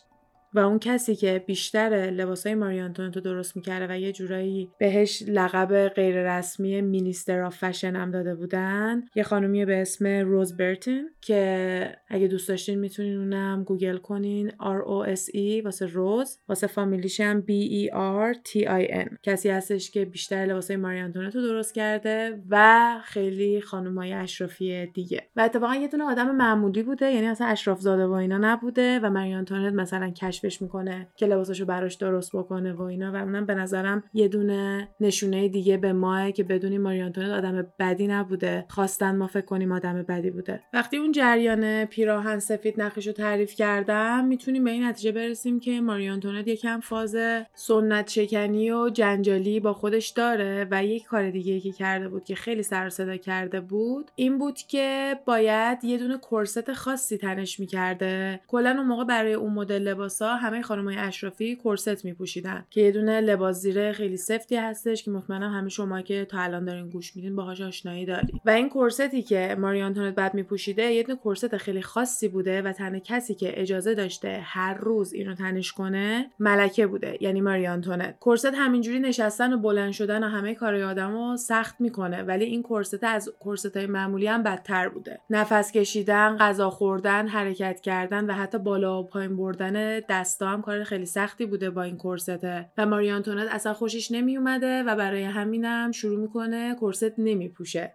ممکن حالا واسه الان ما خیلی چیز مهمی نباشه چون جدیدا ماها داریم سوتین نپوشیدن هم سعی می‌کنیم okay بکنیم و واقعا فکر کنم اگه بخوایم توی پرسپکتیو بذاریم همین جوری باشه که اون موقع اگه کرست نمیپوشید یه دونه خانم اشرافی مثل اینه که سوتین تنت نکنی. انقدر پشت سر ماری آنتونت سر این قضیه حرف می‌زنن تا خبر می‌رسه به گوش مامان مامان ماری تو اتریش. خب. قدرت غیبت. و اون وقتی می‌فهمه که دخترش داره یه همچین حرکت خیلی زشت و وحشتناکی می‌کنه ماری تو راضی می‌کنه که دوباره برگرده و کرسته رو هر روز بپوشه. چون مثلا اصلا یه افتخاری هم بوده که فقط این می‌تونه اونو تنش کنه. عکسشو براتون می‌ذارم تو اینستاگرام. یا فکر کنم تو راز بذارم چون می‌خوام راجع به فیلمه توی راز براتون استوری بذارم. و بقیه خانمای اشرافی فقط موقعی که مثلا یه دونه مهمونی خیلی مهم و سلطنتی دعوت می‌شدن اجازه داشتن اون کرست رو تنشون کنن و برای مراسمای خیلی خیلی رسمی بوده ولی واسه ماری آنتونت یه چیز روزانه بود. بعدم که ماری آنتوانت اون لباس سفیده رو برای خودش سفارش میده همون نخیه رو که اصلا یه لباسی که به corset هیچ احتیاجی نداره و اصلا شاید یکی دیگه دلیلایی که دنبال یه دونه زندگی ساده تری بوده حتی از نظر اینم بوده چون هم می‌تونیم بگیم از نظر واقعی و literally ماری آنتوانت داشته خفه می‌شده با اون چیزایی که تنش می‌کردن اون فشاری که روش میذاشتن و هم با فشارهای دیگه و مشکلات دیگه ای هم که داشته از نظر metaphorically یعنی مثلا با تشبیه و کنایه و یا استعاره اینا چیزاییه که من از تو دیکشنری دارم می‌خونم واسه معنی metaphor. راستی اسم این لباس هم chemise à la reine بوده که به معنی شمیز آفت کوین یعنی لباس ملکه هستش و اسمیه که باهاش شناخته شده است و هم از سال 1783 شروع شده یعنی اون نقاشی که ازش اومده بیرون و اون لباس رو همه دیدن سال 1783 بود بعد یه مدل پیراهن دیگه هستش که تو انگلیسی بهش سک بک گاون میگن و اون موقع یا کلا توی فرانسه بهش میگن روب آلا فرانسه که یه دونه پیراهنیه که شامل سه تا قسمت یه دونه قسمت بادیس داره که خیلی قسمت تنگی هستش به همراه یقه مربعی که می‌تونسته کلیوج و این چاک سینه خانوما رو نشون بده که اون موقع ها مثلا واسه لباس های شب فقط استفاده می‌شده یا همچین چیزی و همون اندازه که مثلا چیز گنده ای بوده اینم خودش خیلی مسئله مهمی بوده. و اتفاقا corset استفاده می شده واسه اینکه کمک کنه هم کمر خیلی باریکتر به نظر بیاد و هم سینه ها رو به سمت بالاتری هول بده. کاری که الان سوتینای push-up دارن انجام میدن اون موقع ها با corset انجام داده می شده خیلی وقتا وقتی راجع به فشن در آینده آدم صحبت می‌کنه مثلا futuristic fashion و یا کلا اینکه بخوای بدونی فشن در آینده قراره چه شکل و فرمی داشته باشه این نکته ها رو ممکنه یادش بره که فشن راجع به این بعد باشه که تو بخوای هی محصول رو بهتر و بهتر راحت تر بکنی. اگه کرست داشته خانم رو اذیت می‌کرده ولی جنبه ظاهریش هنوز براشون جذاب بوده اینو با سوتیانه پوشاپ می‌تونی عوض کنی. هنوز خیلی چیز راحتی نیست پوشیدنش و خیلی هم ممکن ترجیح بدن که مثل ماریانتون اصلا هیچی نپوشن. و ما هم مثلا وقتی میایم به فشن آینده فکر می‌کنیم خوبه بیایم ببینیم که فشن برای ما چیکار می‌تونه بکنه. و همیشه من دوست دارم مثال سریال وست رو بزنم که یه دونه لباس روزانه دختر تنشه توی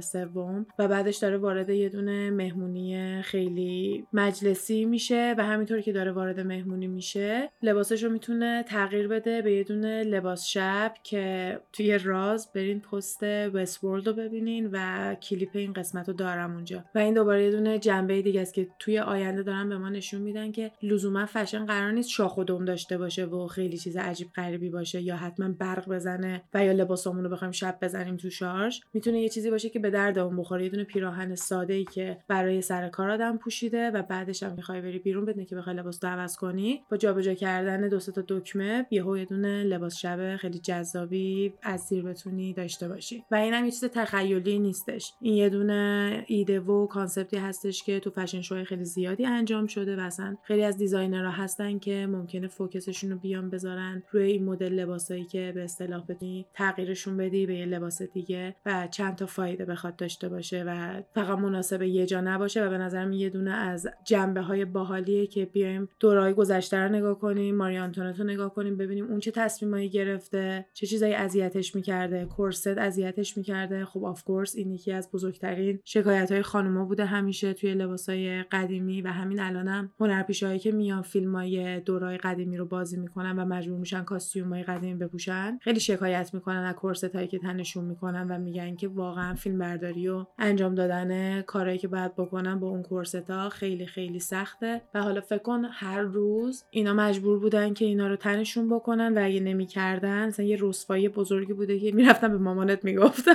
داشتم اون پیراهن sack-back رو توضیح می‌دادم که یه دونه bodice داره یعنی یه دونه body لباس هستش که خیلی جذب بودش و بعدش یه petticoat روش میپوشیدن که روش یه سری دکوراسیون های مختلف مثل روبانا و پاپیون و چینای مختلف بوده و کلا استایل خیلی extravagant ی بوده دیگه همش که خیلی پرزرق و برق و شلوغ و آن و یه دونه اوورسکرت که یه دونه دامن بوده که روی اینا میومده و دامنه یه شکلی بوده که جلوی پتیکوت رو نمیپوشونده که اون تزئینات و اینا مشخص باشه و اون لباسای خیلی بزرگ و دامنه خیلی بزرگی که اشاره می‌کنم بیشتر این مدل لباس بوده. و این یه دونه از لباسایی بوده که اون موقع فقط توسط خانمای خیلی خیلی پولدار پوشیده می‌شده چون هم خیلی تشکیلات زیادی داره و هم خیلی پارچه ها و تزیینات زیادی توش استفاده میشه و پارچه های خیلی گرون قیمت که همه با هم دست به دست هم میدن و اینو یه دونه آیتم لاکچری می‌کنن. و آخر از همه هم دوباره یه اشاره دیگه به اون پیراهن سفید که یکی از بزرگترین اتفاقات فشنی بودش که ماریانتونت انجام داد. و این چیزیه که هم تو دوره خودش خیلی سر و صدا کرده و خیلی چیز الهام بخشی بوده و باعث شده که خیلی پارچه های نخی فروششون بره بالا. به صنعت ابریشم فرانسه صدمه وارد شد و یکی از بدترین نتایجی هم که داشت زیاد شدن بردهداری به خاطر اینکه می‌خواستن کشت و کار بیشتری واسه پنبه داشته باشن بودش که همون موقع یکی از اتفاقات خیلی تلخ و بدی توی تاریخ همین که همین الانم کسایی که مجبورن این کار رو انجام بدن یه کار خیلی پرصدمه و کشت و کار کردن پنبه خیلی واسه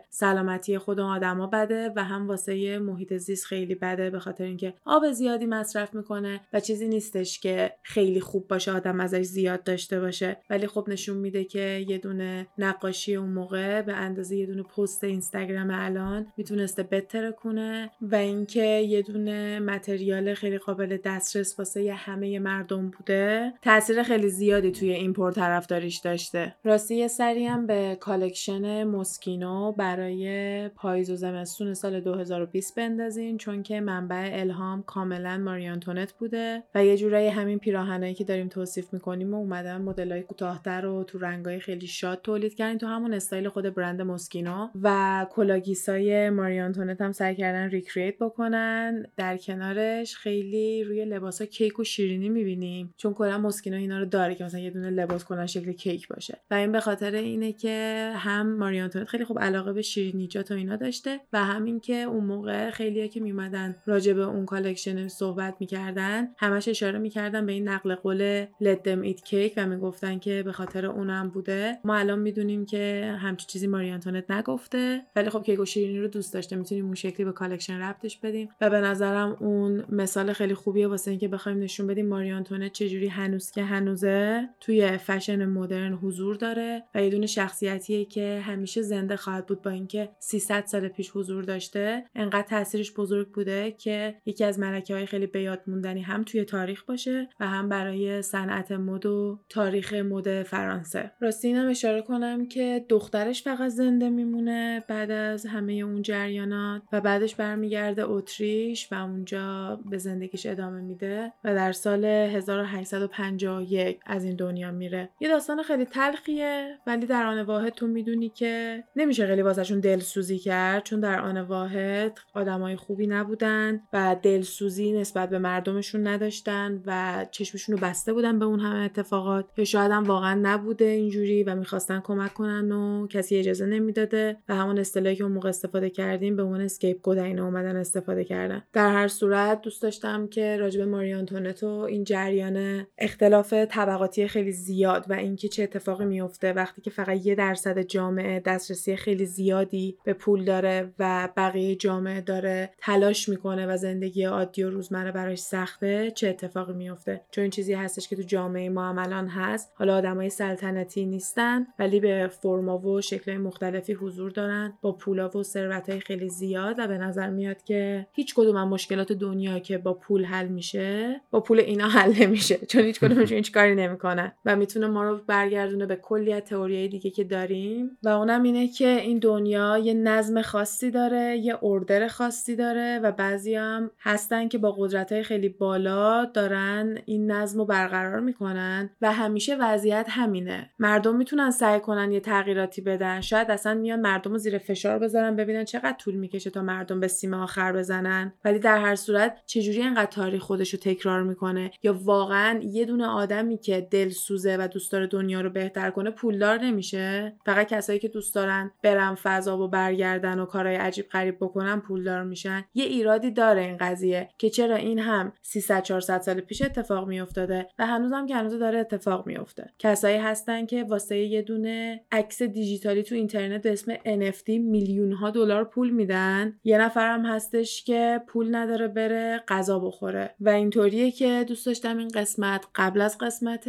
ایلان ماسک جف بزوز و امثالشون بیاد. چون که این نسل جدید قشنگ خسته شده از اینکه یه همچین اختلاف طبقاتی زیادی هست و اینجوریه که نسل ماها بیشتر اینجوری امیدواره که همه می‌تونن به اون لول برسن ولی نسل جدید میگه نه اینا نمی‌ذارن کسی بره لول بالاتر. اصلا چرا باید اینجوری باشه؟ آره و مثلا خود آمازون به تنهایی پدر تمام business های کوچولو رو در یعنی اجازه نمیده هیچکی بزرگ بشه. سریع میاد میگیرتشون میاره زیر بالو پر خودش و تو از هر business ی بخوای خرید کنی یا خب از آمازون بخرم دیگه زودتر میاد دو دلارم ارزون تره منم که حالا پول یه دونه membership به آمازون دادم و اینجوری میشه که همه چی رو میدی به آمازون و یه monopoly بزرگی داره درست میشه. و برام جالبه که ببینیم تو دوتا فرم مختلف بعد از قرنها یه pattern ه که فقط داره تکرار میشه. بعد نمیشه گفت که ما هم مثلا توی یه program خاصی نیستیم یا program نشده ایم همه اونا رو یکم قابل باورتر و قابل باورتر می‌کنه. و به خصوص اینکه مارک زاکربرگ ایلان ماسک جف بزوس اینا همه وقتی عکسای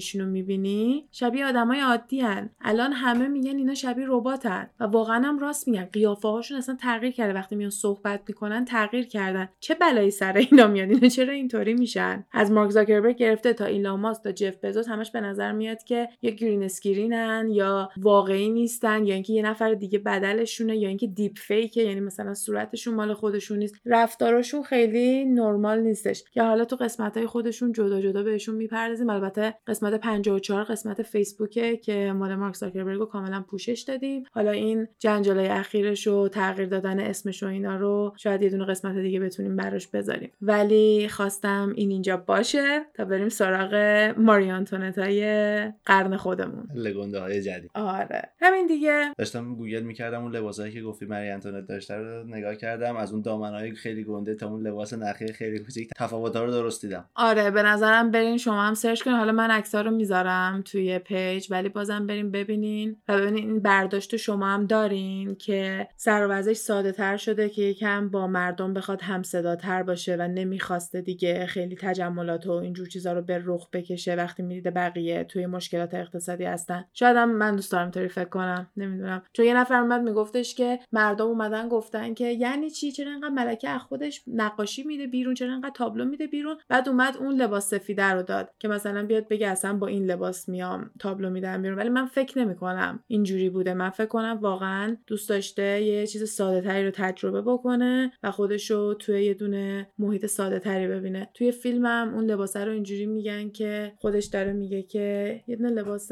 ساده و سبک می‌خوام که بخوام توی باغ باهاش تو حرکت باشم و اینا. و وقتی که اون لباس تنشه با بچهش داره بدو بدو می‌کنه توی همین مزرعش داره میدوه و به نظر میاد که اون لباس واقعا خوشحالش می‌کرده. و نقش فشن و نقش لباس هم همینه. چی خوشحالت می‌کنه چی باعث میشه تو بهترین حس و نسبت به خودت داشته باشی. و به نظرم ماری آنتونت لولای مختلفی رو توی همین مدت کوتاهی که ما داشتیمش تجربه کرده و بهمون به خودش رو نشون داده. حالا مرسی که تا اینجا گوش دادین. امیدوارم که از این قسمت لذت برده باشین و کسایی هم که تا اینجا دارن گوش میدن اگه رازداد مود و follow نمی‌کنین برین follow کنین. هم خودتون حال می‌کنین هم من. و همین دیگه. تو چیزی نداری بگی. پادکست جالبی بود من دوست داشتم. حالا خیلی هم مشتاقم برای French Revolution مرسی تا اینجا گوش دادین. امیدواریم که خوشتون اومده باشه و تا قسمت بعدی فعلا. خدافظ حرفایی که اینجا زده میشه فقط جنبه fun و تفریحی داره و قصد ضرر و صدمه به هیچ شرکت و کمپانی نیست. تمامی این گفته ها از جمع‌آوری های مختلف از فضای مجازی هستش که با مکالمه های علی و غزال با شما تقسیم میشه. مرسی.